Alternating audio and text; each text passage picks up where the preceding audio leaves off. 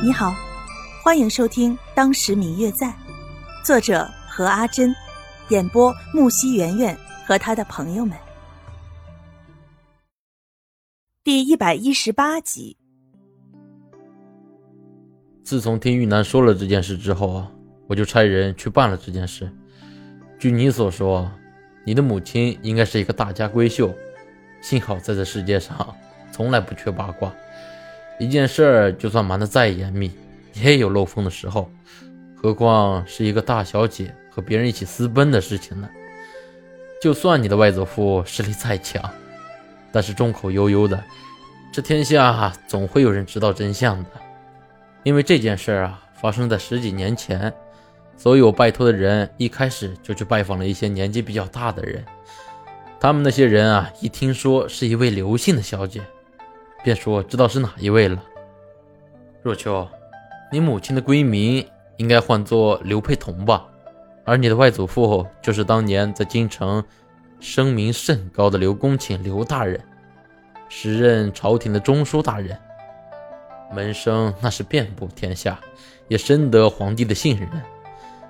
当时啊，在你外祖父的门生中啊，有一位叫雍奇的男人，深得你外祖父的喜欢。这个雍奇当时也是有名的才子，也是你母亲青梅竹马，两人从小就认识，所有人都以为他们今后会在一起，甚至两家还为他们定过亲。他们两人啊，确实是天造地设的一对，两人的感情也很好，但是恐怕也是因为感情太好了，所以你母亲对于雍奇的感情并不一定是爱情，但是至少两人那时还是心意相合的。那时候你外祖父门下还有一位门生，这个门生叫做魏琪，家境平平，并不是很好，但是为人很上进，对刘小姐，也就是你母亲很好。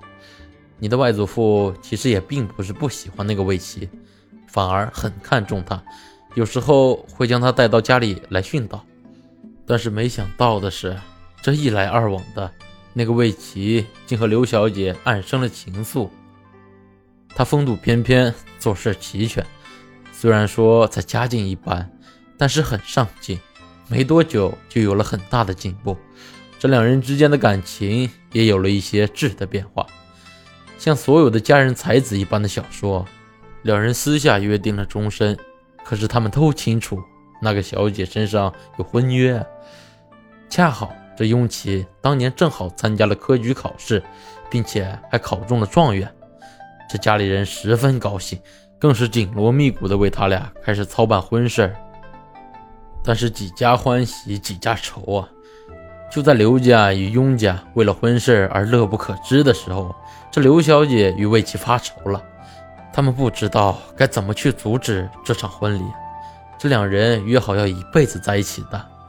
但是事情就像是离弦的箭一般，收不回来了。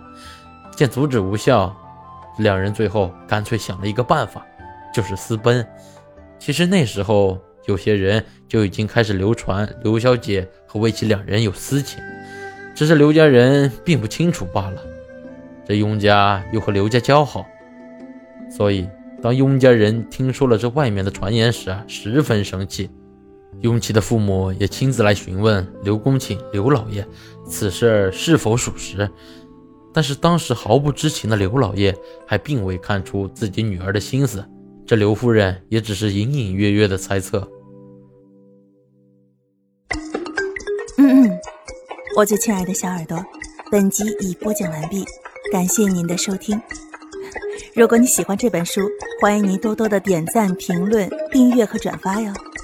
当然也可以在评论区留言，我会在评论区与大家交流互动的。喜欢这本书就给它点个赞吧，你的点赞和评论是我们创作最大的动力。感谢您的收听。